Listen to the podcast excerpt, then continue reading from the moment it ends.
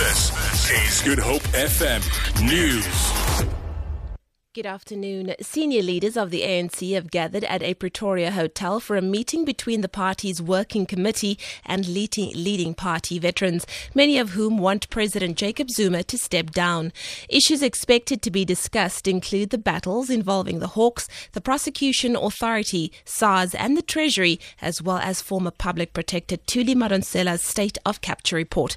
Amos Paho reports. President Jacob Zuma today came face to face with some of his biggest critics during the ANC NWC meeting with 101 veterans.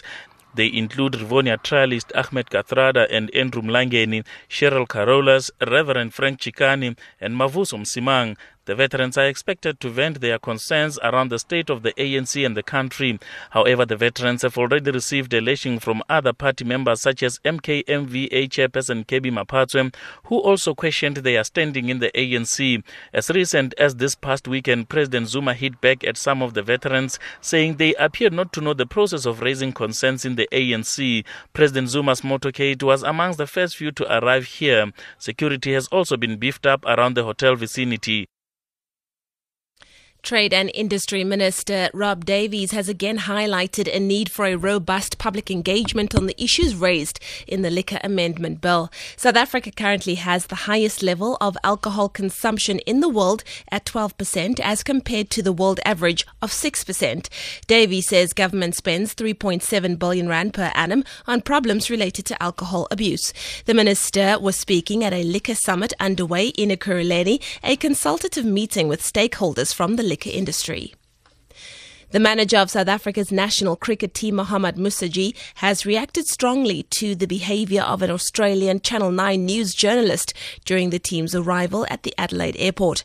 The Australian reporter tried to question Proteas captain Faf du Plessis about the ball, tampering a charge by pushing into the group of players in the terminal. The reporter was repeatedly asked to move and was eventually shoulder charged out of the way by South Africa's security manager.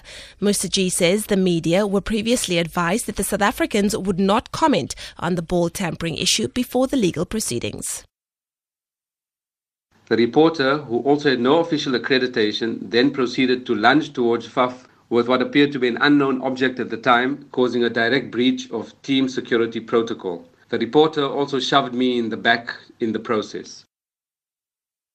And finally, a suicide bomber has killed at least 27 people in an attack inside a Shia Muslim mosque in the Afghan capital of Kabul. Another 35 were wounded in the blast. Jill McGivering reports. Police say a bomber wearing a suicide vest entered the mosque in a district in southwest Kabul and once inside detonated his explosives. The mosque used by Shia Muslims was crowded with worshippers who'd gathered for a prayer service. Local people describe seeing many bodies. Some reports suggest children are among the dead.